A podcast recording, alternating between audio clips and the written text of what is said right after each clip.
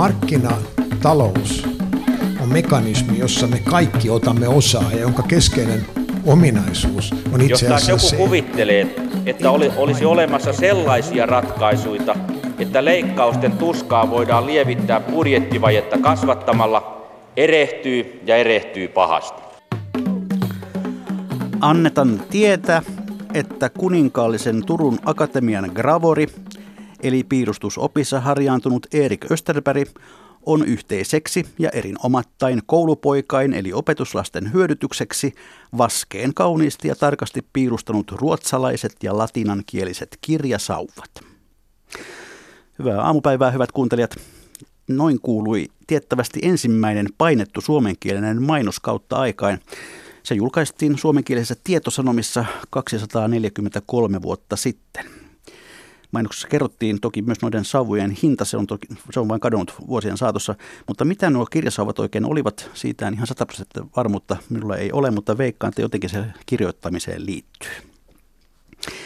Eduskuntavaalien ennakkoäänestys on tänään käynnissä toista päivää, niinpä me puhumme aiheesta, johon myös mainostaminen läheisesti liittyy, eli suomalaisesta vaalirahoituksesta. Ylen kyselyssä nykyiset eduskuntapuolueet ilmoittivat käyttämänsä vaaleihin yhteensä noin 8 miljoonaa euroa. Eniten rahaa on keskustalla, SDPllä ja kokoomuksella kaikilla noin puolisentoista miljoonaa. Hännän huippuna siniset, joka vailla puoluetukea, on ilmoittanut käyttävänsä vaaleihin puolueena vain 50 000 euroa. Tosin seitsemän tähden liike ei tähän kyselyyn edes vastannut. Mutta toki sitten näiden rahojen päälle tulevat ehdokkaiden omat vaalirahoitukset, joten niistä kertyy pitkä penni. Tervetuloa ohjelmaan tarkastuspäällikkö Jaakko Eskola Valtiontalouden tarkastusvirastosta. Kiitoksia ja hyvää huomenta. Ja tervetuloa valtiotieteen tohtori, tutkija Erkka Raila. Hyvää huomenta, kiitoksia. Keskustelu vaalirahoitusta ryöpsästi ja niin sanottu vaalirahakohu alkoi, kun pitkälinjan kansanedustaja Timo Kalli kertoi A-studiossa toukokuussa 2008, eli reilut 10 vuotta sitten, että hän rikkoo lakia vaalirahoituksen julkistamista silloista lakia, koska siitä ei ollut säädetty minkäänlaista rangaistusta. Muistatteko itse, miten tuolloin reagoitte tähän uutiseen? Erkka Railo. No suoraan sanottuna en kyllä oma, oma välitöntä reaktiota niin muista, mutta se, se, mikä siinä oli merkille pantavaa, oli se, että tämähän oli niin sanottua yleistä tietoa, että tässä ei niin kuin, tavallaan ollut mitään uutta. Itse asiassa tällainen kansainvälinen korruptiovastainen elin oli edellisenä kesänä moittinut Suomea tästä vaalirahoituksesta ja sen puutteesta. Ja, ja, eli tämä tiedettiin. Oli kiinnostavaa, että sitten kun tämä tuli tällainen suora kansanedustajan ilmoitus, että hän tahallaan jättää vaalirahailmoituksen tekemättä, koska siitä ei seuraa sanktioita, niin si- sitten se, se vaikutti jo niin röyhkeältä, että siitä, siitä se kohu alkoi. Jaakko Eskola, millaisia muistikuvia sinulla? No oikeastaan itse, itse tästä kommentista ei, ei vielä, vielä muistikuvia ole, ole, mutta sen jälkeen hän, kun lakia, lain uudistamista lähdettiin pohtimaan, niin, niin aika nopeasti sitten tuli aika, että, että tämän lain valvovaksi viranomaiseksi joku pitää löytää ja, ja, ja, ja siinä vaiheessa sitten valtiotalouden tarkastusviraston nimi, nimi tuli esiin ja tietysti mielenkiinto tätä asiaa kohtaan kasvoi varsin merkittävästi siinä vaiheessa. Aivan. No niin sanottua vaalirahaa ehdokkaille on lahjoitettu aika lailla voi sanoa maailman sivu. Esimerkiksi Sakari Siltalan mainio kirja suomalaista metsäteollisuudesta poliittisena vaikuttajana kertoo, että miten vaalirahaa annettiin sopiville ehdokkaille jo 20- ja 30-luvulla. Tosin teollisuudessa myös jatkuvasti samaan aikaan valitettiin siitä, että he eivät saa rahalle riittävästi vastinetta. Saako vaalirahalle nykyään lahjoittaja vastinetta? Mitä arvioitte? Se on, se on äärettömän hyvä kysymys. Se osuu aivan tämän, tämän asian ytimeen. Ja sitä me emme tiedä, että saako vastinetta vai, vai ei saa. Ja nyt jos ottaa tähän tämmöisen näkökulman, että, että on vaikea nähdä, että niin suuria summia lahjoitettaisiin toistuvasti vaaleista toiseen, jolle ei koettaisi, että jotain vastinetta sille saadaan. Eli kyllä mä sanoisin, että, että kyllä sille jotain vastinetta, jotain hyötyä nämä lahjoituksia tekevät järjestöt ja yritykset kokevat saavansa. Jaakko Eskola, no, no vastinetta varmaan on niin kuin hyvin vaikea, vaikea arvioida, mutta tietysti tässä keskustelussa on minusta aina tärkeää muistaa, että itse vaali, vaalien, vaalirahoituksessa ei, ei varsinaisesti ole mitään väärää. Lainsäädäntö lähtee siitä, että, että noudatetaan siinä olevia rajoituksia, kaikilta rahaa ei saa ottaa vastaan, mutta kaikkein tärkeintä on se, että se rahoitus on läpinäkyvää. Eli kerrotaan avoimesti, keneltä sitä rahaa vaalikampanjan kulujen kattamiseksi on tullut. Ja siitä oikeastaan tämä, tämä järjestelmä hyvin pitkälle lähtee ja tähän avoimuuteen myöskin nojaa. Keneltä ei saa ottaa vastaan? No sekä vaalirahoituslaissa että puoluelaissa on tiettyjä rajoitteita, että esimerkiksi ulkomaisilta yhteisöiltä pääsääntöisesti ei saa ottaa rahaa vastaan, ei saa ottaa rahaa vastaan tuntemattomilta. Ja tietysti sitten tätä, tätä sidonnaisuutta esimerkiksi ehdokkaiden osalta rajoittaa se, että lain mukaan eduskuntavaaleissa rahaa saa ottaa enintään 6000 euroa samalta tukijalta vastaan. Ja tällä on arvioitu, että voidaan, voidaan ikään kuin suitsia sitä, sitä sidonnaisuutta. Hyvät kuuntelijat, myös te voitte osallistua tähän ohjelmaan Yle Areenassa, mikä maksaa ohjelman sivulla. Sivun oikeassa reunassa on linkki, jossa lukee keskustele tässä, tässä vaalirahoituksesta. Sitä klikkaamalla voitte lähettää kommentteja ja kysymyksiä ja tulee ensimmäiset näkyvät jo putkella olevankin. Ja Twitterissä tästä voi myöskin keskustella tunnisteella Mika maksaa. Niin, tuo vaalirahakohu sai sitten aivan uusia ulottuvuuksia. Tuli, puhuttiin tämän, käytiin mun kehittyvien maakuntien Suomen tapaus, mutta sitten tämä kohu johti myös tämän vaalirahalain uudistukseen vuonna 2011. Jaakko Eskola valtioiden tarkastusvirastosta, mitkä ovat nämä nykyisen lain tavallaan kulmakivet? No, koko tätä poliittisen toiminnan rahoitusta säädetään oike- säännellään oikeastaan kahdessa erillisessä laissa. Eli, eli ehdokkaan vaalirahoituksesta annetussa laissa, joka, joka siis sääntelee ehdokkaiden vaalikampanjointia ja, ja, ja rahoitusta ja myöskin näitä, näitä tuota lahjoituksia, mitä he voivat ottaa vastaan tämän kampanjan kulujen kattamiseksi. Se on oma, oma kokonaisuus. Ja toinen kokonaisuus, mikä sitten säädettiin aika pian tämän, tämän tuota, kohun jälkeen, liittyy sitten puolueiden toimintaan. Eli millä tavalla puolueiden rahoituksen läpinäkyvyyttä kehitettiin niin, että, että tuota, puolueet myöskin omista tu- vastaanottamistaan tukisuorituksista tekevät ilmoituksia nyt tällä hetkellä valtiotalouden tarkastusvirastolle, joka julkaisee ne, julkaisee ne verkossa. Ja tässä on tavallaan kaksi, kaksi tällaista niin kuin erillistä, erillistä niin kuin pakettia, jotka, jotka niin kuin on tämän kokonaisuuden sitten niin kuin suitsijoina. No jos puhutaan ensiksi tuosta ehdokkaiden ehdokkaita koskevasta lainsäädännöstä, niin, niin mitkä ovat tavallaan se, mitä jokaisen ehdokkaan pitää tietää?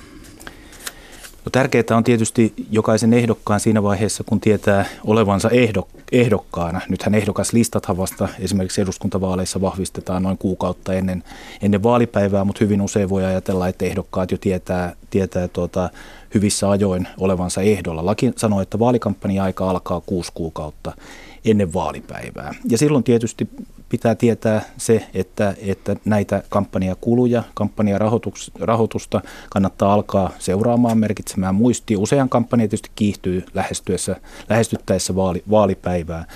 vaalipäivää. Ja tietysti on tärkeää tietää ne, ne rajoitukset, keneltä rahaa saa ottaa vastaan. Mutta tietysti ehdokkaan näkökulmastahan tämä, tämä rahoituksen seurannan ja siihen liittyvät velvoitteet, nehän on, nehän on toissijaisia, niin kuin ne tietysti, tietysti tässä kokonaisuudessa on, on, on ikään, kuin, ikään kuin sellaisia raameja, mutta totta kai ehdokkaan näkökulmasta tärkeintä on kampanjoida ja tuoda niitä omia ajatuksia esiin. Aivan. No mitä, kun sitten valittujen ja, ja varaedustajien tulee jättää tämä ilmoitus vaalirahan tuloista ja menoista, niin mitä sillä tarkkaan ottaen, mit, mitä pitää ilmoittaa?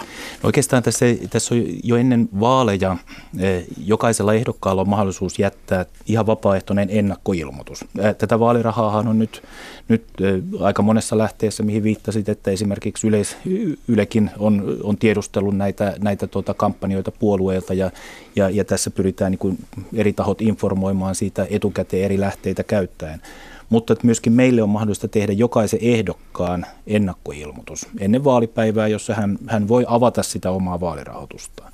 Mutta on tärkeää muistaa, että tämä on täysin vapaaehtoinen, tätä ei tarvitse jättää, tämä on sisällöltään myöskin täysin ehdokkaan harkinnassa, mutta se on mahdollisuus avata ennen vaaleja että vaalirahoitusta. Mikä itse asiassa on sen tilanne tällä hetkellä, onko niitä jätetty hyvin? No noin 2500 kuin 2468 ehokasta ja, ja eilen katsoin, että oli noin 740 ennakkoilmoitusta Eli... jätetty, että vielä sekaan mahtuu, sanotaanko näin. Mutta usein se onkin ennen, ennen tota vaalien, vaaliviikolla, niin, niin, niin näitä ennakkoilmoituksia sitten vielä tulee aika runsaastikin. No sitten mennään siihen varsinaiseen ilmoitukseen, niin siellä pitää kertoa siis lahjoittajat missä tapauksessa? Joo, sitten se varsinainen ilmoitus, sitten kun vaalit on käyty ja vaalien tulos on vahvistettu, niin, niin, niin meillä on esimerkiksi eduskuntavaaleissa valitut kansanedustajat ja varasijalla olevat, ja heidän pitää jättää sitten, tämä on siis huomattavasti rajoitetumpi piiri kuin, kuin koko ehdokasjoukko, heidän pitää jättää varsinainen vaalirahoitusilmoitus sitten kahden kuukauden kuluessa tästä vaalipäivästä. Ja, ja siinä vaalirahoitusilmoituksessa heidän pitää kertoa kampanjan kokonaiskulut ja jaettuna hiukan tarkemmin, että mihin sitä rahaa on käytetty ja sitten millä nämä kulut, on katettu.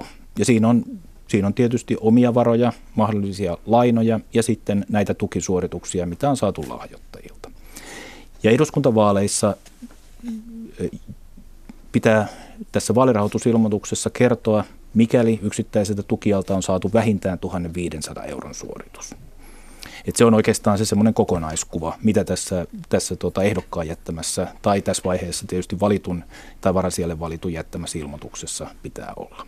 No onko se jotenkin hihasta ravistamalla otettu tämä 1500 vai mistä se tulee? No se on, se on siinä vaiheessa, kun tätä, tätä lakia on säädetty, niin, niin siinä on päädytty tällaiseen rajaan, joka, joka tietyllä tapaa sitten, sitten on ajateltu ö, sisältävä jo niin suuren yhteiskunnallisen intressin. Näin olen sen asian itselleni, itselleni selittänyt, että, että 1500 euroa on jo niin suuri tukisuoritus, että on yhteiskunnallinen intressi tietää, keneltä se raha on tullut. Mutta että, että samanaikaisesti on hyvä, hyvä myöskin muistaa, että, että, että meillä on ajatus, että voi osallistua kampanjointiin tai voi tukea jotain ehdokasta pienillä rahasummilla ilman, että oma nimi tulee välttämättä näkyviin. Tämä koskee siis myös yksityishenkilöä. Ja mä näkisin, että tässä on niin haettu tietty tasapaino tämän, tämän tuota, yksityisen, yksityisyyden ja, ja yleisen intressin välillä. Ja mehän tiedämme, että paljon järjestetään nykyään muun seminaareja, jonka lippu maksaa 1490, eli juuri tuo rajan alla. Näin se menee. Aivan. No tuota, mm, mitä puolueiden sitten täytyy kertoa rahoituksesta ja vaalirahoituksesta? No oikeastaan puolueiden, puolueiden rahoituksen avoimuuden osalta keskeisin säännös on, on niin sanottu ajantasainen ilmoitus. Eli, eli puolueiden tulee tehdä tuonne meidän ylläpitämään rekisteriin, joka julkaistaan, julkaistaan ihan ajantasaisesti netissä, ilmoitus aina kun ne ottavat saman vuoden aikana samalta lahjoittajalta vähintään 1500 euron suorituksen. Ja tämä tarkoittaa sitä, että, että samalta lahjoittajalta vuoden aikana, jos tulee pienempiä suorituksia siinä vaiheessa, kun se ylittää 1500 euroa, niin se ilmoitus on tehtävä. Ja tämä on oikeastaan keskeisin, keskeisin säännös sitten niin kuin puolueiden rahoituksen tai puolueiden lahjoittajien läpinäkyvyyden parantamiseksi. Mutta tämän lisäksi puolue toimittaa myöskin esimerkiksi tilinpäätöksensä, tilintarkastuskertomuksensa tuonne meidän verkkosivuille, josta kuka tahansa näitä voi käydä, käydä tuota, tarkastelemassa. Ja minusta tässä on, tämä on niin hyvin tärkeä elementti tässä, tässä koko järjestelmässä ja myöskin meidän roolissa, että me yritetään pitää kaikki mahdollisimman hyvin saatavilla tuolla netissä, että kuka tahansa mediaedustaja, kiinnostunut kansalainen, viranomaistahot voivat tätä rahoitusta sitten sieltä käydä tutkimassa. No muuttiko tämä sanktio uhkanut sitten sen, että kaikki ovat tehneet ajoissa nämä ilmoituksessa? Kyllä mun täytyy tuohon, tohon oikeastaan niin kuin sanoa, että, että varsinaisia sanktioitahan tämä laki ei tuonut. Tämä toi valvova, valvova viranomaisen, jolla on, jolla on tietynlaisia toimivaltuuksia vaatia kaikkia ilmoituksia. Käytännössä siis viime kädessä esimerkiksi asettaa uhkasakko, että ilmoitus toimitetaan tai sitten sen tietoja oikastaan. Mutta varsinaisia sanktioita itse asiassa tähän, tähän järjestelmään ei ihan aidosti, aidosti sisälly. Mutta nämä toimenpiteet on kyllä tähän saakka varmistanut sen, että kaikki ilmoitukset on saatu ja mikäli meillä on ollut perusteltu syy pyytää niitä ilmoituksia täydennettäväksi, niitä on myöskin täydennetty. No Erkka Railo, viime vuosituhannella vaalirahan keräämiseen ja käyttöön ei liittynyt oikeastaan minkäänlaisia merkittäviä rajoituksia tai, tai julkisuusvaatimuksia. Oliko se meno kovin erilaista silloin kuin, kuin mitä se on nyt? Sitähän lähtökohtaisesti ei voi tietää, koska emme tiedä niin kuin tämän ajan juuri näistä mainitsemistasi syistä johtuen emme tiedä niin kuin sitä vaalirahoituksesta kovin paljon. Mutta niistä skandaaleista, joita sitten paljastui silloin kymmenen vuotta sitten, voidaan päätellä esimerkiksi se, että esimerkiksi säätiöt, puolueiden lähellä toimivat säätiöt niin kuin rahoitti avokätisemmin ää, ää, tota, ehdokkaita ja puolueita. Todennäköisesti yritykset lahjoitti avokätisemmin rahaa ehdokkaille ja puolueille, ja me emme tienneet siitä, että kuinka paljon sitä rahaa, emmekä tiedä vieläkään, että kuinka paljon sitä rahaa on liikkunut silloin. Että kyllä tämä niin kuin, ö, lainsäädäntö, joka tuli kymmenen vuotta sitten voimaan, niin uskon, että se on merkittävästi niin kuin selkiyttänyt tätä tilannetta. Se on varmasti se on, se on joka tapauksessa niin kuin tuonut julki, ää, julkisuuden piiriin tämän, tämän enimmän osan tästä vaalirahalainsä, ää, vaali, kulkevasta vaalirahasta. No voisiko ajatella, että ei olisi mitään rajoituksia sen suhteen, että kaikki tuki pitäisi ilmoittaa ja panna, kertoa kaikkien tukijoiden nimet, ei mitään 1500 rajaa. Niin, se, mä, en, mä en itse en näe, että suomalaisen vaaliraha lainsäädännön tämänhetkinen ongelma on niin kuin se, että, että, että me ei tiedettäisi, mistä se tuki tulee. Tietysti tässä oli hyvä peruste sille, että, että on, on hyvä, että on jonkinlaista yksityisyyttäkin, että ei, että ei tarvitse kaikkea ää, tukea kaikesta tuesta ei tarvitse kertoa, mistä se tulee tai keneltä se tulee. Siihenkin on olemassa tietyt perusteet. Mä näen, että suomalaisen vaalirahalainsäädännön niin kuin ongelmat on oikeastaan, tai, tai vaalirahan käyttäminen on enemmän se ongelma kuin se lainsäädäntö. Että se, että, että, että se asettaa puolueet ja poliitikot niin eriarvoisen asemaan, että vaalirahalla on niin suuri merkitys suomalaisessa vaalijärjestelmässä. Se on se ongelma. Tuohon menemme tarkemmin hetken kuluttua. Miten te siellä tarkastusvirastossa tarkastatte sen, että nämä edustajien ilmoitukset ovat oikeita? No vaalirahoituslaki antaa meille, meille tietynlaiset mahdollisuudet toteuttaa tarkistusta näihin ilmoituksiin, mutta, mutta tässä on, tässä on niin kuin tiettyjä rajoituksia kyllä, mitä me voidaan tehdä ihan, ihan niin kuin lain, lainkin mukaan. Käytännössä eduskunta- ja europarlamenttivaaleissa se tietysti me varmistetaan, että ilmoitukset on kaikki tullut, mitä edellytetään, ja että ne sisältää noin niin kuin teknisesti kutakuinkin oikeat tiedot, ja sen jälkeen käydään läpi myöskin se, että, että ilmoittaja on ottanut kantaa kaikkiin laissa säädettyihin asioihin. Että tällaista tilannetta, että, että vahingossa ikään kuin jää jotain ilmoittamatta, niin, niin ei pitäisi syntyä. Että ne aina, aina käydään, käydään tota systemaattisesti läpi. Ja sen jälkeen sitten meillä on mahdollisuus, ja tätä mahdollisuutta me on käytetty, ja jo ennen eduskuntavaaleja me on ehdokkaille viestitetty siitä, että me tullaan vaalien jälkeen pyytään sitten kaikkien näiden kampanjassa käytettyjen tilien tiliotteet. Näin me on toimittu eduskuntavaaleissa ja europarlamenttivaaleissa vaaleissa tähän saakka. Ja sitten niiden perusteella meillä on mahdollisuus käydä, käydä läpi vähän vertaillen sitä, sitä ilmoitusta, myöskin sitten niitä, niitä niin kuin tilitapahtumia ja, ja, ja tuota, tarvittaessa sitten laittaa niitä täydennyspyyntöjä liikkeelle. No onko löytynyt paljon huomautettavaa? No huomautettavaa tietysti kun ilmoituksia tulee jonkun verran, niin, niin kyllä meillä esimerkiksi eduskuntavaaleissa viime kerralla 2015, niin muistaakseni noin 40 ilmoitusta meni täydennykseen 270. Ne on niin luonteeltaan sellaisia rahoittajien, saattaa olla joku tukija, joka, joka pitää ilmoitukselle täydentää, tai, tai sitten jotain erittelytietojen puutteita, puutteita, joita siinä, siinä huomataan. Meidän näkökulmasta se on tietyllä tapaa niin kuin rutiinia, kun näitä ilmoituksia tarkistetaan. Että näitä, näitä silloin tällöin tulee ja toisaalta antaahan se nyt jonkun verran osvittaa siitä, että, että, että myöskin tässä valvonnalla on, on niin kuin tätä läpinäkyvyyttä parantavaa merkitystä. No mitä nuo ilmoitukset kertovat tavoista? Miten, ennen käytiin taulukauppaa. Mitä nyt nykyään tehdään?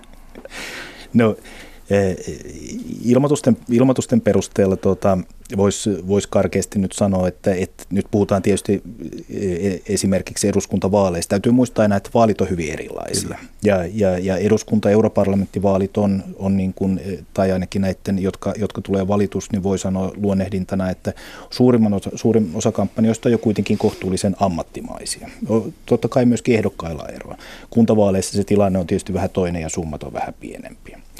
Mutta, mutta noin karkeasti voisi sanoa, että, että kyllä, kyllä niin kuin tärkein lähde näiden ilmoitusten perusteella vaalikampanjan käymiseen on, on ehdokkaan oma kukkaro. Mutta niin kuin sanoin, että ehdokkaidenkin välillä on isoja eroja. Joku, joku ei, yksittäiset ei välttämättä tarvitse omaa rahaa kampanjointiin lainkaan, saavat tukisuorituksena, mutta nyt puhutaan niin kuin summatasolla niin kuin keskimäärin näistä kokonaiskuluista ja kokonaisrahoituksesta, niin pääasiassa, se, pääasiassa siinä on oma kukkaro. Ja sitten ehkä noin kolmannes tulee tukisuorituksina yksityishenkilöitä tai, tai yrityksiltä, noin karkeasti puhuen näistä kampanjan rahoituks, rahoituksista. Niin, eli nykyään sitten annetaan suoraan rahaa ilman, että siinä sitten tauluja tai muuta rihkaamaa myydään. No rahana se ilmoitus tehdään joka tapauksessa, vaikka siinä olisi välissä ollut taulu tai joku muukin kauppa, kauppatavara, mutta kyllä mun käsittääkseni kuitenkin pääasiassa, pääasiassa nykyään niin kuin, tuki, tulee, tuki tulee ihan rahana. Mutta myöskin, myöskin sitten tukea on se, jos ehdokkaan puolesta annetaan tavaraa tai palvelua siihen kampanjatarkoitukseen. Ja tämä on tietysti sellainen asia, mikä ehdokkaan täytyy itse sitten arvioida ja ilmoittaa tällä ilmoituksella. Näitäkin joskus on käsitelty, että, että tuota, mutta et, et se näppituntuma on, että, että, että, että tämä ehdokkaat kohtuullisen hyvin tämän, tämän asian tietää. Ja se on tietysti meidänkin homma pyrkiä informoimaan, että myöskin tavarana tai palveluna sen kampanjan toteuttamiseen saatu tuki kuuluu tähän ilmoitusvelvollisuuden piiriin. Aivan. No katsotaan sitten hieman tarkemmin sitä, millaisin summin eduskuntaan on tähän mennessä päästy. Yleisesti kai voi sanoa niin, että yksityiselle ehdokkaalle kampanjointi on kallistunut kerta kerralta vai mitä Erkkarailla? Joo, no siinä on, siinä on ilmeisesti pientä heittoa sen mukaan, että mikä on kulloinenkin taloudellinen tilanne. Että jos on hyvät taloudelliset ajat, niin silloin kampanjasummilla on ollut taipumus nousta ja sitten kun on ollut huonot taloudelliset ajat, niin sitten on ehkä niiattu pikkusen niissä kuluissa. Eli lama näkyy, näkyy sielläkin. Miksi nämä kampanjat ovat noin pääsääntöisesti kallistuneet? No pääsääntöisesti ne on kallistuneet sitä varten, että uusia kampanjan muotoja on tullut jatkuvasti. Et jos me katsotaan sitä, että, että ää, tällainen nykymuotoinen vaalijärjestelmä – on ollut voimassa 50-luvun puolivälistä. Ja kun, kun sieltä niin sitten katsoo näiden kansanedustajien muistelmia, että mitä he kertovat niin näistä, tästä vaaleista, niin, niin niistä näkyy, että niistä tulee niin kuin jatkuvasti uusia keinoja yrittää tavoittaa ihmiset. Jo yksistään niin kuin teknologia tuo uusia keinoja tähän, että, että meillä on esimerkiksi nyt tämmöinen iso muutos on se, että on tullut sitoutumattomat lehdet ovat ottaneet yli ylivertaisen aseman niin kuin Suomessa. Ja silloin näissä sitoutumattomissa lehdissä, Helsingin Sanomissa esimerkiksi, mainostaminen on hyvin kallista. Ja se lisää tätä, tätä tota, hintaa tälle vaalikampanjalle. Sen rinnalle on sen jälkeen tullut tietysti televisio, sitten on tullut internet, sosiaalinen media, verkkosivut ja niin edelleen. Niiden tuottaminen ja luominen maksaa paljon rahaa. Eli siinä se perussyy on. Aivan. No, jos katsotaan edellisiä eduskuntavaaleja 2015, niin mikä oli valittujen keskimääräinen vaalibudjetti noin suurin piirtein? No, valittujen keskimääräinen vaalibudjetti oli 38 000 euroa. Se sisältää siis kaiken, kaiken, mitä nämä ehdokkaat on käyttänyt. Se ei tarkoita sitä, että ehdokkaat olisivat käyttäneet itse 38 000 euroa, vaan, vaan he ovat saaneet esimerkiksi lahjoituksia yrityksiltä tai yksityisihmisiltä, yhteisöiltä, ja sitten he ovat käyttäneet 38 000 euroa omaan, keskimäärin omaan kampanjansa, mutta siinä on suuria eroja eri puolueiden välillä, eh, eri yksilöiden välillä. Niin, miten suuria eroja, jos otetaan että kallein ja halvin sisään päässyt kampanja, niin, niin mitä, minkälaisia eroja siellä on? Se haarukka ulottuu sieltä kolmesta tuhannesta eurosta yli 100 000 euroa, siis budjetin, kampanjan budjetin koko. Eli, eli siinä näkyy se, että, että nämä näissä on suurta, suurta hajontaa ja sitten vielä niin, että näitä pieniä budjetteja on hyvin vähän, eli alle 5000 euron kampanjabudjetilla pääsi eduskuntaan 2015 kolme henkeä tai alle 10 000 euron kampanjabudjetilla 13 henkeä. Ja sitten kolmella hengellä meni yli 100 000 euron tämä kokonaisbudjetti. Ja he tulivat kaikki kolme myös valituiksi. Ja, joo, siis nämä oli ne valitut. Joo. Sitten on käytetty, on ollut yli 100 000 euron budjetteja henkilöillä, jotka eivät ole tulleet valituksi eduskuntaan. Sellaisiakin on. Eli tässä on niin kuin todella, niin kuin, siis tässä on iso haitari. Eli tuosta voisi päätellä, että pelkästään rahalla nyt ei kuitenkaan kansanedustajapaikkaa voi ostaa. Joo. Kun me kirjoitet, kirjoitettiin kirjaa tästä Suomen eduskuntavaalien historiasta, kampanjoinnin historiasta, niin, niin oli kiinnostavaa, että melkein, ja me kysyttiin äh, kansanedustajilta, että vaikuttaako raha äh, siihen, että pääseekö eduskuntaan, niin kyllä kaikki aloittivat, että kyllä se vaikuttaa, mutta, eli, eli, eli tota, sillä on vaikutusta, mutta se ei ole ratkaiseva vaikutus. No jos otetaan sitten keskiarvo, tai oikeastaan sitä me emme välttämättä tiedä, koska ilmoituksia ei tarvitse tehdä, kun ei tule valituksi, mutta mikä on meidän arvio, että kuinka paljon pienempi vaalibudjetti on keskimäärin niille, jotka jäävät, jäävät rannalle? Joo, tämä, tämä on hirveän olennainen asia. Eli, eli viime vaaleissa 1200 ihmistä teki tämmöisen ennakkoilmoituksen, missä tästä oli aikaisemmin puhetta. Ja niiden, niiden ennakkoilmoitusten kampanjabudjettien keskiarvo oli 11 500 euroa. Eli, eli siitä näkyy, että tässä on, meillä on niin kuin kahden kastin ehdokkaita. Että meillä on yhtäältä semmoisia ehdokkaita, jotka tietää, että he ei tule valittua ja silloin siihen ei kannata laittaa kovin paljon rahaa. Ja sitten toisaalta on niitä ehdokkaita, jotka kamppailevat niin kuin tosissaan sitä läpipääsystä, tietää, että heillä on todellinen mahdollisuus ja he käyttää paljon rahaa siihen vaalikampanjaan ja he kykenevät myös hankkimaan sen rahoituksen siihen omaan vaalikampanjaan. Niin onko se sitten vähän niin, että, että todistaakseen, että on tosissaan, niin täytyy myös kampanjoida isosti? Kyllä se sitä on, että, että tämä on tämmöinen asia, joka myös tuli toistuvasti näiden kansanedustajien haastatteluissa ilmi, että, että nimenomaan näin, että kampanjan täytyy näyttää siltä, että tämä ihminen suhtautuu tähän asiaan vakavasti ja tosissaan, että hän aikoo todellakin mennä niin kuin läpi. Aivan. No jos sitten katsotaan sitä, että kenelle vaalirahan saaminen on helppoa ja kenelle vaikeaa, niin minkälaisia havaintoja siitä teet Erkka Railo? No, tyypillisesti niin oikeistopuolueelle ja porvaripuolueelle tämän vaalirahan kerääminen on helpompaa. Ja sitten vielä voisi sanoa kyllä semmoisen asian, että tämmöisille niin, kuin vanho, niin sanotuille vanhoille puolueille, jotka oli olemassa jo silloin sata vuotta sitten, kun Suomi itsenäistyi, niin niille se on, se on, se on helpompaa. Eli tässä tapauksessa keskusta, SDP, kokoomus, RKP, ää, mikäs vielä, mutta vasemmistoliitto tietysti, joo, vasemmistoliitto oli, nä, näille puolueille on niin kertynyt tämän sadan vuoden aikana niin semmoista taustaorganisaatiota ja omaisuutta, jonka avulla ja, ja kontakteja, joiden avulla niin kuin tämän vaalirahan kerääminen on olennaisesti helpompaa kuin näille uusille puolueille, kristillisdemokraateille, vihreille, erityisesti perussuomalaisille. Eli, entä sitten, jos katsotaan sukupuolen välisiä eroja, niin onko siinä, siinä nähtävissä jotain eroa, että, että olisi helpompaa saada rahaa? Tai... Joo, siinäkin näkyy se, että, että nimenomaan niin kuin miehet saa helpommin miespuoliset ehdokkaat saavat helpommin rahaa kuin naiset. Ero on keskimäärin noin 20 prosenttia, eli, eli ää, miehille on helpompaa kerätä vaalirahaa syystä tai toisesta, että, että siinä näkyy joku tämmöinen ehkä mielikuva siitä, että miespoliitikot ovat sitten uskottavampia kuin naiset. Yhä. Yhä edelleen, joo. No jos sitten katsotaan hieman sitä, että mistä eri puolueita edustavat edustajat rahoitusta saavat, niin, niin minkälaisia havaintoja siitä on, Jaakko Eskola? No oikeastaan, oikeastaan tuota, meidän näkökulmasta eh, puolueet on vähän niin kuin oma, oma korinsa, jota, jonka, joiden vastaanottamia lahjoituksia. Tässä kokonaisuudessa minusta on tärkeää, tärkeää oikeastaan tunnistaa niin kuin kolme sellaista, sellaista keskeistä lähdettä. Eh, ensimmäinen on tietysti ehdokkaiden kampanjointi ja ehdokkaiden hankkima, hankkima rahoitus – Toinen on puolueiden kampanjointi ja puolueiden tähän kampanjointiin hankkima, hankkima rahoitus. Ja tämä, tämä muodostaa tietysti sitten sen ulkopuolisen niiden tukijoiden, tukijoiden lähteet. Mutta sitten vähän, vähän mihin Erkka, Erkka viittasi tähän, tähän tuota, perinteisiin tai ö, pitkään toimineisiin puolueisiin myöskin yhdistyy se, että tärkeä rahoituslähde on valtion tuki.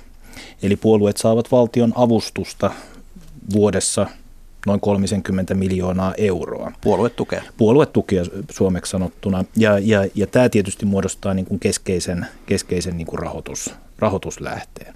Meidän näkökulmasta sinällään nämä ehdokkaat tai ilmoitusvelvolliset, niin, niin, niin he on henkilöitä meidän asiakkaina. Ja siinä ei oikeastaan tehdä tällaista meidän toimesta tällaista puolueen luokittelua, luokittelua lainkaan, vaan jokainen on niin kuin yksilönä sitten, sitten vastaamassa niistä velvoitteista, mitä tämä laki laki niin kuin asettaa. Entä Erkka Railo, minkälaisia havaintoja sinulla tästä, että mistä raha tulee kenellekin? No siinä on tosiaan tämmöinen perusjaottelu on se, että, että tänne oikeisto- ja porvaripuolueelle ää, raha, raha tulee niin kuin yrityksiltä, sitten SDPlle ja Vasemmistoliitolle ää, raha tulee ammattiyhdistysliikkeeltä Ja sitten ää, nämä perussuomalaiset, vihreät ja kristillisdemokraatit ovat yrittäneet kerätä rahaa tämmöisinä yksityislahjoituksina, mikro, mikrolahjoituksina.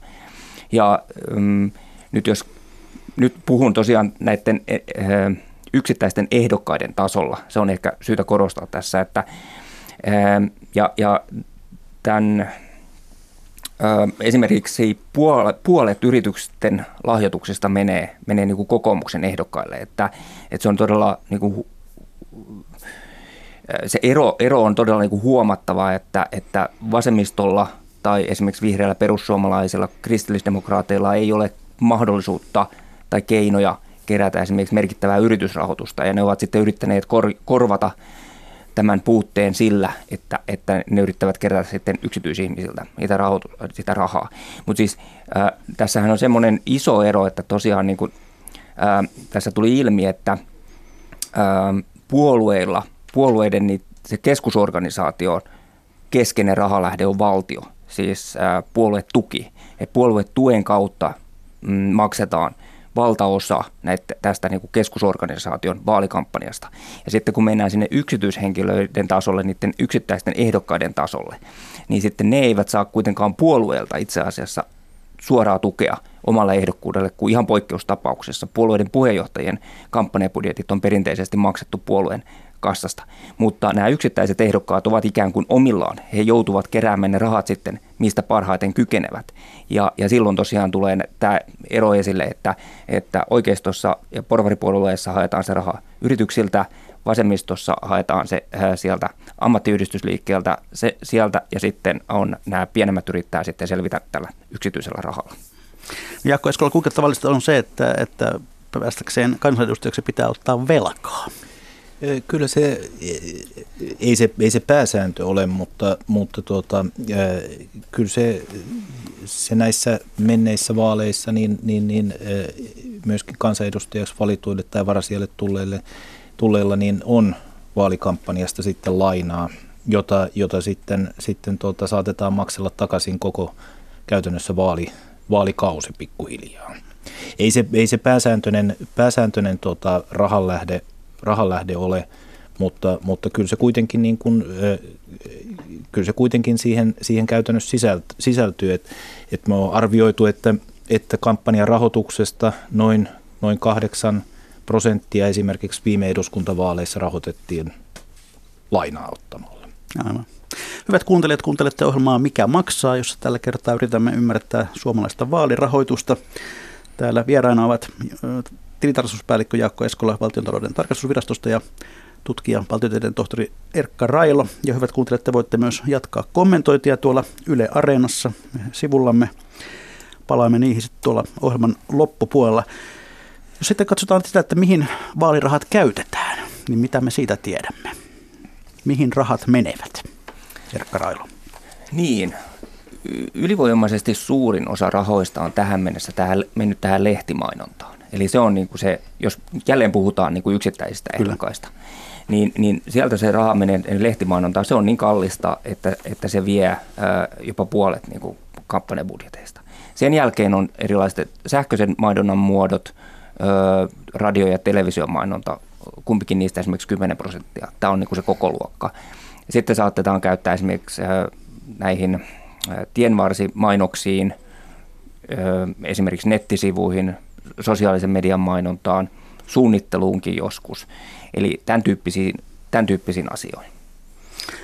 Niin, niin, mielenkiintoista tosiaan on, että esimerkiksi edus, edellisissä eduskuntavaaleissa sel, selkeästi, niin, niin kuin Erkka totesi, että, että tällainen sanomalehti, lehti, lehti-ilmoittelu, erilaisen painetun materiaalin tuottaminen ja ulkomainonta oli, oli, oli oikeastaan niin kuin, reilusti yli, yli puolet, voisi sanoa, että, että melkein 65 prosenttia kaikista kampanjan kulusta käytettiin kuitenkin aika perinteisellä tavalla. Ja nythän on tietysti mielenkiintoista nähdä nää, näissä, näissä vaaleissa. Selvästikin tämä tietoverkkojen merkitys on, on jo näiden ihan ennakkoilmoitusten perusteella ja varmaan ihan, ihan noin niin kuin yleisen tarkkailunkin perusteella niin, niin, niin kasvussa, että kuinka suureksi se nyt nousee ja miten tämä painopiste nyt näissä vaaleissa muuttuu. No sitten mm, hyvä kysymys on se varmaan se, että mihin sitä rahaa saa ja ei saa käyttää. Saako esimerkiksi ruokkia perhettä vaalikiertueella? Onko se vaalirahaa, kun menee eräälle kolmen kirjaimen ruokalalle syömään? Vaalikampanjan kulun määritelmä on, on että, että tuota, sillä pyritään vaikuttamaan ehdokkaan valintaan ja, ja ehdokkaalla on siihen myöskin määräysvaltaa, näin, näin niin kuin hyvin tiivistetysti, tiivistetysti tuota, sanottuna. Ja, ja kyllä minusta tietysti nyt kuulostaa, että toi, toi ruokailu missä tahansa kirjaimessa, niin, niin, niin, niin tuota, ei ehkä tätä valintaa, valintaa sillä tavalla eristä. Mutta täytyy tässä aina, aina pitää kuitenkin niin kuin mielessä minusta se, että, että tuota, ää, tässä läpinäkyvyydessä. Läpinäkyvyys on niin kuin kaikkien keskeisintä sekä kulujen että rahoituksen suhteen, mutta siinäkin pitää tietysti tunnistaa se olennaisuus. Eli, eli, eli tuota, onko ilmoitukset sentin päälle oikein, voi olla, voi olla haasteellista niin kuin vannoa, että näin on, mutta sisältääkö ne olennaiset tiedot, niin silloin tietysti varmuus on jo vähän parempi. Aivan. No entä sitten puolueet, Erkka Reilo, mihin ne käyttävät sen vaalirahansa? Siellä ilmeisesti on yleensä tutkimusta, ehdokkaiden kouluttamista, mitä muuta? Niin, siis äh, puolueillahan on, tota niin, samalla tavalla nämä ne kampanjakulut jakautuu periaatteessa ää, äh, eri, eri tahoihin ja, ja tota niin, siellä on tietysti tätä tätä taustatyötä, näiden puolueiden merkitys ikään kuin tässä vaalikampanjan kulussa on ylipäätään pikkuhiljaa tai tässä vuosikymmenien saatossa niin kuin vähentynyt sillä tavalla, että puolueet ei enää niin kuin organisoi sitä ö, yksityiskohtaisesti sitä ehdokkaiden kampanjaa, vaan siinä, siinä niin kuin painottuu nimenomaan niin että puolueet tekee ikään kuin omaa työtä omalla tahollaan ja sitten nämä, nämä ehdokkaat tekevät sitten työtä niin kuin omalla tahollaan ja, ja, ja puolueella on sitten se ja, ja sitten siinä väliin sijoittuu sitten vielä näiden piiriorganisaatioiden oma, oma kampanja. Aivan. No tuota, ainakin minulla oli jossain määrin yllätys se, että, että kun puhutaan eduskuntavaaliehdokkaiden kampanjoista, niin, niin eniten rahaa käytetään Vaasan vaalipiirissä. Mistä se mahtaa johtua? No siihen on itse asiassa yllättävän yksinkertainen selitys ja se on se, että, että Vaasan vaalipiiri itse asiassa jakaantuu kahtia, ruotsinkieliseen ja suomenkieliseen niin kuin osaan, kansanosaan. Ja kummallekin puoliskolle täytyy laatia omat mainoksensa. Ja se nostaa niin kuin se kampanjahinnan.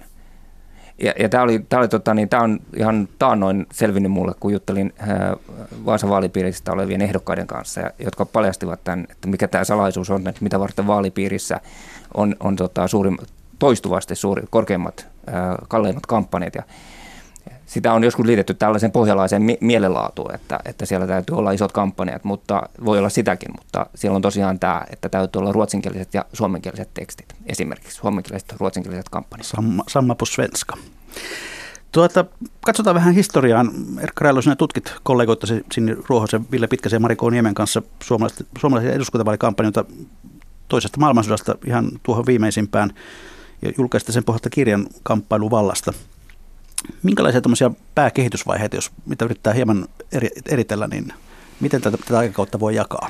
No me jaettiin se siinä kirjassa neljään osaan, joista ensimmäinen ulottuu sieltä toisesta maailmansodasta 60-luvulle, ja se on semmoisen kampanjan käsityöaikaa, jolloin, jolloin kampanjoitiin niin kuin ennen muuta tuolla maakunnissa omin voimin, ja, ja oli voimakkaat puolueorganisaatiot, jotka kontrolloi koko tätä järjestelmää hyvin tarkkaan. Yksityiskohtaisesti saattoi esimerkiksi määrätä, että mihin puhu, puhetilaisuuksiin kukin ehdokas meni.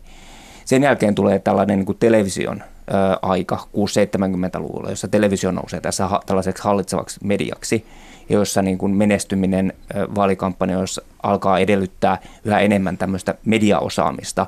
Tulee sitoutumattomat sanomalehdet, ö, tai sitoutumattomat sanomalehdet ottaa myös niin kuin tämän valta-aseman yhteiskunnassa, jolloin puolueet niin kuin menettää sen suoran, ehdokkaat menettää suoran kontaktin kansalaisiin. Sitten sen jälkeen sitten tota, niin tulee tämä tällaisen niin kuin kaupallisen, kaupallistumisen vaihe, jossa, jossa yhä enemmän niin kuin kilpaillaan 80-luvulla luvulta eteenpäin yhä enemmän niin kuin kilpaillaan sitä mediatilasta ja näkyvyydestä. Ja täytyy ryhtyä hallitsemaan tällaisia ikään kuin mediatempauksia, joiden avulla voi saavuttaa niin kuin kansalaisten, kansalaisten huomion. Ja, ja media asettuu tämmöiseksi kansalaisten ja poliitikkojen väliin tällaiseksi tuomariksi, joka arvioi poliitikkojen suoriutumista. Ja sitten sen jälkeen tulee tällä uudella vuosituhannella tulee tämä sosiaalisen median ja internetin aika, jossa tämä palautuu kiinnostavalla tavalla, tämä kontakti näiden poliitikkojen ja, ja, ja kansalaisten välille tämän sosiaalisen median kautta, että, että tänä päivänä on aika helppo ja yksinkertaista olla, olla niin kuin suorassa kontaktissa ää, ää, niin kuin kansalaisten kanssa. Poliitikkojen on aika helppo olla suorassa kontaktissa kansalaisten kanssa. Niin, eli aikanaan 450-luvulla mentiin jopa hiihtämällä tupailasta seuraavaan, Kyllä, ja nyt, nyt sitten keskustellaan somessa. Joo, joo, joo ja silloin tosiaan se, se tilanne saattoi olla tosiaan semmoinen, että, että kansanedustajat sanovat, kertovat, että heidän läpimenonsa salaisuus oli se, että he olivat niin hyväkuntoisia nuoria eh, miehiä ja naisia, jotka saat, jaksoivat niin kuin hiihtää tupailasta toiseen. Että, että jaksoi kiertää enemmän kyliä kuin kilpaileva ehdokas, niin, niin silloin pärjäs paremmin. Urheilumiehet. Mm. Puhutaan sitten hieman tästä nykyjärjestelmän harmaista alueesta ja, ja kenties ongelmista. Ja Krailo, sinä olet kritisoinut tätä järjestelmää epätasa-arvoiseksi. Millä tavalla se on epätasa-arvoinen?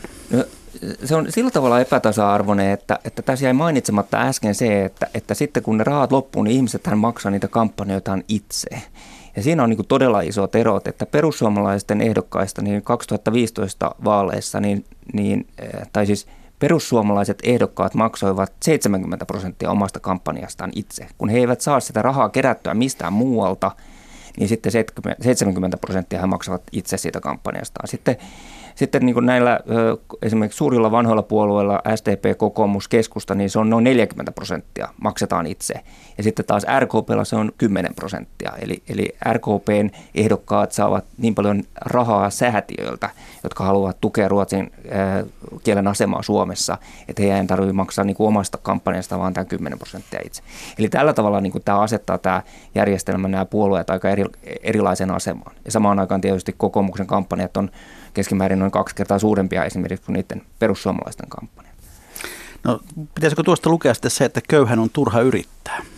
lähteä ehdolle edes? No siis en mä tiedä, onko turha yrittää, mutta monet köyhät tekevät sen johtopäätöksen, että ei voi lähteä kampanjaan. Että, se, että ei voi lähteä ehdolle, ehdolle kampanjoimaan, koska se mahdollisuus saada sitä rahaa on, on niin pieni, että se on niin vaikeaa ja, ja kampanjat maksaa niin paljon. Eli tämä on se ja, ja tämä näkyy tällä hetkellä esimerkiksi siinä, että meillä on tällä hetkellä historiallisen vähän nuoria ehdokkaita, koska nuorten on erityisen hankala saada sitä rahaa. Ja sitten otan siihen vielä semmoisen detaljin mukaan, että meillä on kiinnostavasti semmoinen ilmiö, että, että jotkut nuoret käyttävät erittäin paljon rahaa ja toisilla nuorilla sitä rahaa ei ollenkaan.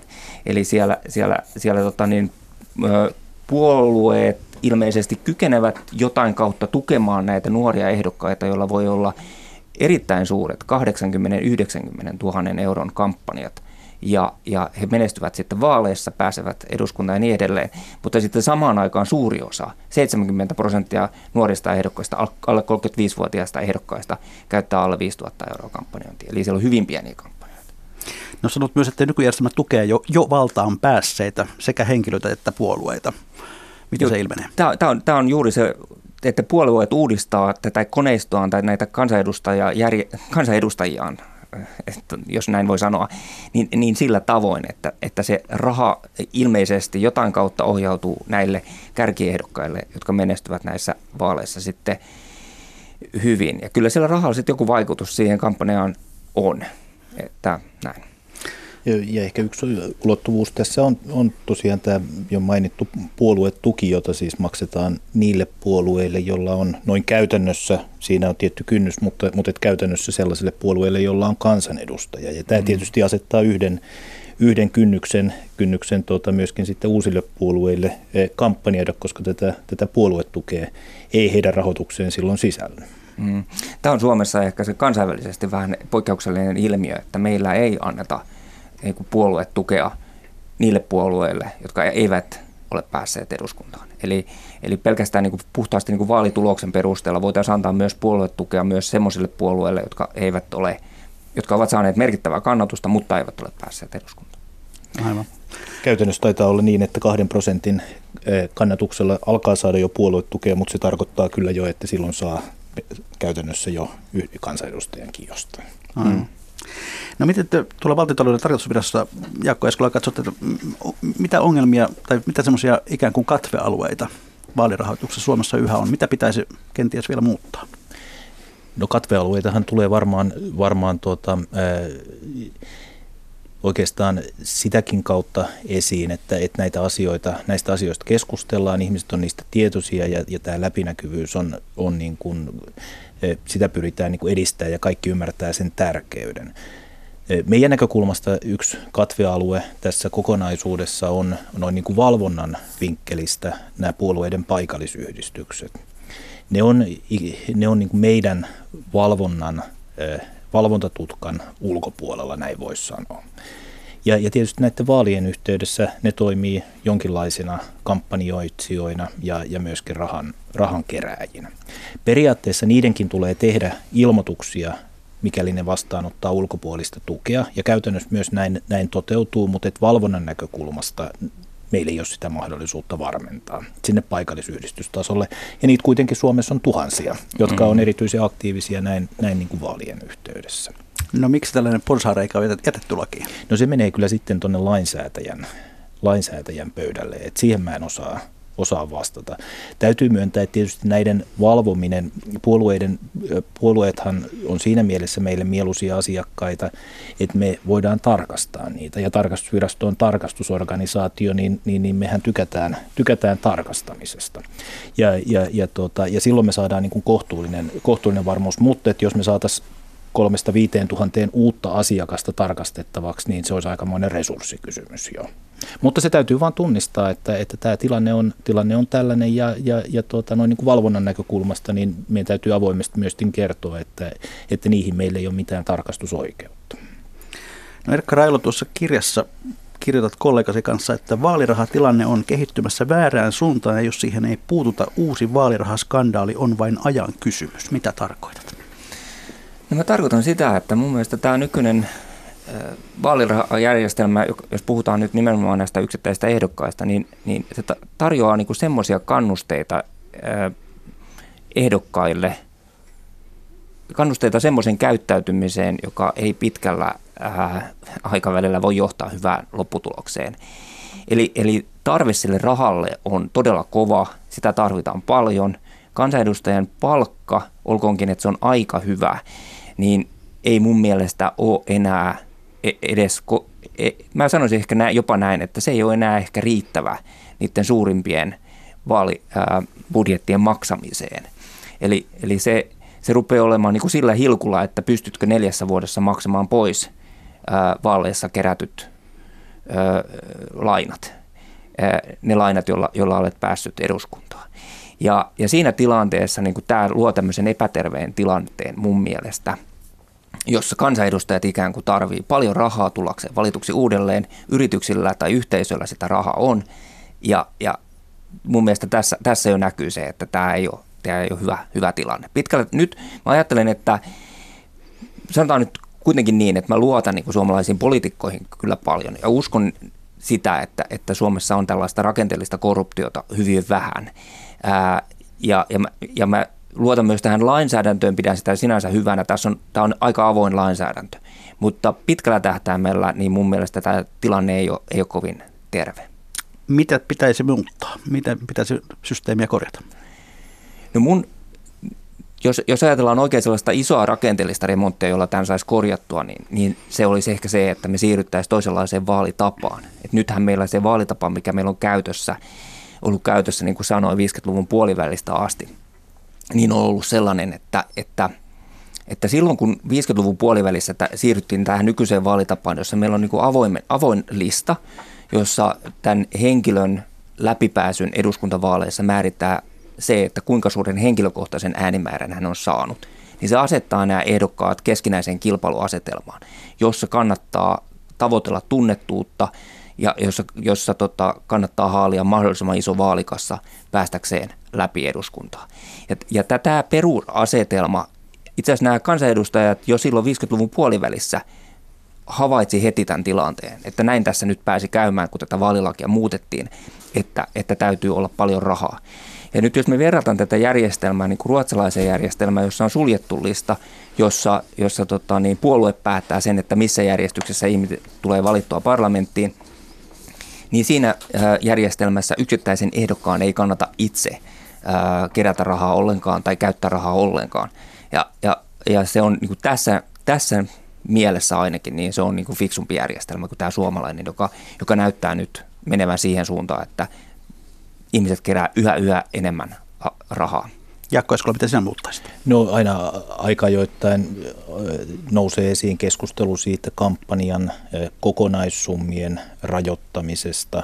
Ja, ja tämä on tietysti hyvin, hyvin niin kuin poliittinenkin kysymys tai poliittisen niin kuin keskustelun alla alla aina, aina aikaa ajoin, enkä, enkä nyt sinällään siihen, siihen itse asiaan ota kantaa, mutta että, että se on tietysti yksi, yksi mahdollisuus aina, eh, mikäli tähän Erka viittaamaan, viittaamaan tota, että kampanjan, kampanjakulut nousee, nousee ja sillä on niin kuin hyvin voimakas merkitys.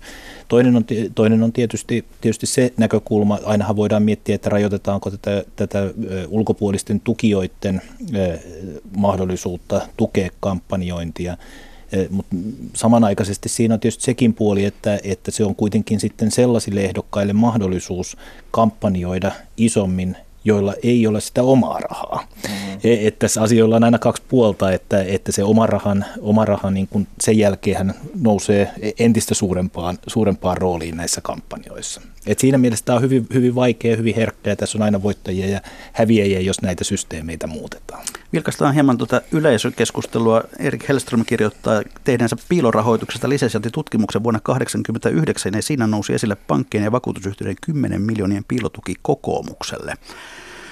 Sitten Takarvin Tapsa sanoo, että Railo on aivan oikein havainnut, että vanhat puolueet ovat vahvoilla vaalirahoituksen hankinnassa. Porvaripuolueet saavat yritykseltä ja vasemmisto AY-liikkeeltä. Sokea Reettakin näkee, mitkä voimasuhteet ovat, kun avaa TVn mainosrahoitteisen kanavan minkä tahansa päivä- tai paikallislehden. Ongelmallisuudestaan huolimatta AY-raha edes vähän tasapainottaa tilannetta, mutta sitten käsityöläinen kysyy, että mikä on se hyöty AY-liikkeelle tukea vasemmistoa? Miten kommentoitte? Mun mielestä vastaus on täysin itsestään selvä. Siis AY-liikkeellä ja, ja vasemmistopuolueella on, on monia poliittisesti yhteneväisiä kantoja. Otetaan nyt vaikka esimerkiksi ää, ansiosidonnaisen ää, työttömyysturvan kesto ja taso, ää, niin, niin se nyt on nyt yksi semmoinen asia. Tai yleissitovuus on toinen. Että kyllähän tässä niin kuin näkee sen, että, että tota niin, ää, työmarkkinajärjestöt tukevat eri puolueita ja, ja, ja sitten ne kokevat saavansa siitä jonkinlaista vastinetta siitä tuestaan. Herätystarkkaamus. No niin, tämä tunnus kertoo sen, että on jälleen legendaaristen viikon talousvinkkien ja talousviisauksien aika. Lähettäkää niitä hyvät ihmiset minulle sähköpostilla juho-pekka.rantala.yle.fi tai postissa postilokero 793024 Yleisradio. Ja vinkata voi kovin monenlaisia asioita, hyvin pieniä tai isoja, ja saavat ne olla hauskojakin. Mutta Erkka Railo, millainen olisi sinun viikon talousvinkkisi tai viisautesi, jonka haluaisit jakaa kuuntelijoiden kanssa? No, ähm, No ehkä omasta elämästäni on, on muutaman viime vuoden aikana huomannut sen, että, että kannattaa aina varautua yllätyksiin. Että se on hyvin tämmöinen proosallinen, hyvin ta- tavallinen talousvinkki, mutta todellisuus voi aina yllättää ja, ja silloin täytyy olla, kannattaa olla jotain ää, varalla joku säästö. Pidä, pidä pientä puskuria siis. Kyllä, juuri, juuri näin. Entäs Jaakko Eskola? No, vähän, vähän samalla samalla teemalla taidetaan mennä, mennä tuota, mikä, mikä lienee niin kuin sovellettavissa vaikka, vaikka valtion talouteen, vaikka, vaikka tuota, eh, ehdokkaisiin ja tietysti meihin, meihin jokaiseen vanhalla sanonnalla suusäkkiä myöten. Aivan. Arska ajattelija on kirjoittanut meille näin. Tämän ohjelman yleisövenkkiä kuunnellessani tuli mieleeni vanha viihdeohjelma Merirosvo Radio vuosikymmenten takaa, joka muuten löytyy yhä Yle Areenasta. Siinä erään ohjelman aluksi luvattiin, että ohjelman lopulla annetaan vinkki siitä, miten perhe voi puolittaa ruokamenonsa. Ohjelma päättyi osioon, jossa kaikki olivat pesulla. Lopulta yksi näyttelijöistä kääntyi kameraan kohti ja sanoi, puhtaus on puoli ruokaa. Melkein yhtä hyvä vinkki kuin muuan, nais, muuan erässä naistenlehdessä 60-luvulla, jossa eräs opiskelijaneiti kertoi syövänsä vain joka toinen päivä. Kiitoksia hyvät herrat, kiitoksia Jaakko Eskola, kiitoksia Erkka Railo. Kiitoksia hyvät kuuntelijat ja kuten kaikki aiemmatkin, niin tämäkin jakso, mikä maksaa tai hetken kuluttua löytyy Yle Areenasta. Ensi viikolla seurassanne on Juha Virtanen, mutta mikä maksaa, sitä ihmetellään siis jälleen viikon kuluttua. Kiitoksia. Kiitoksia.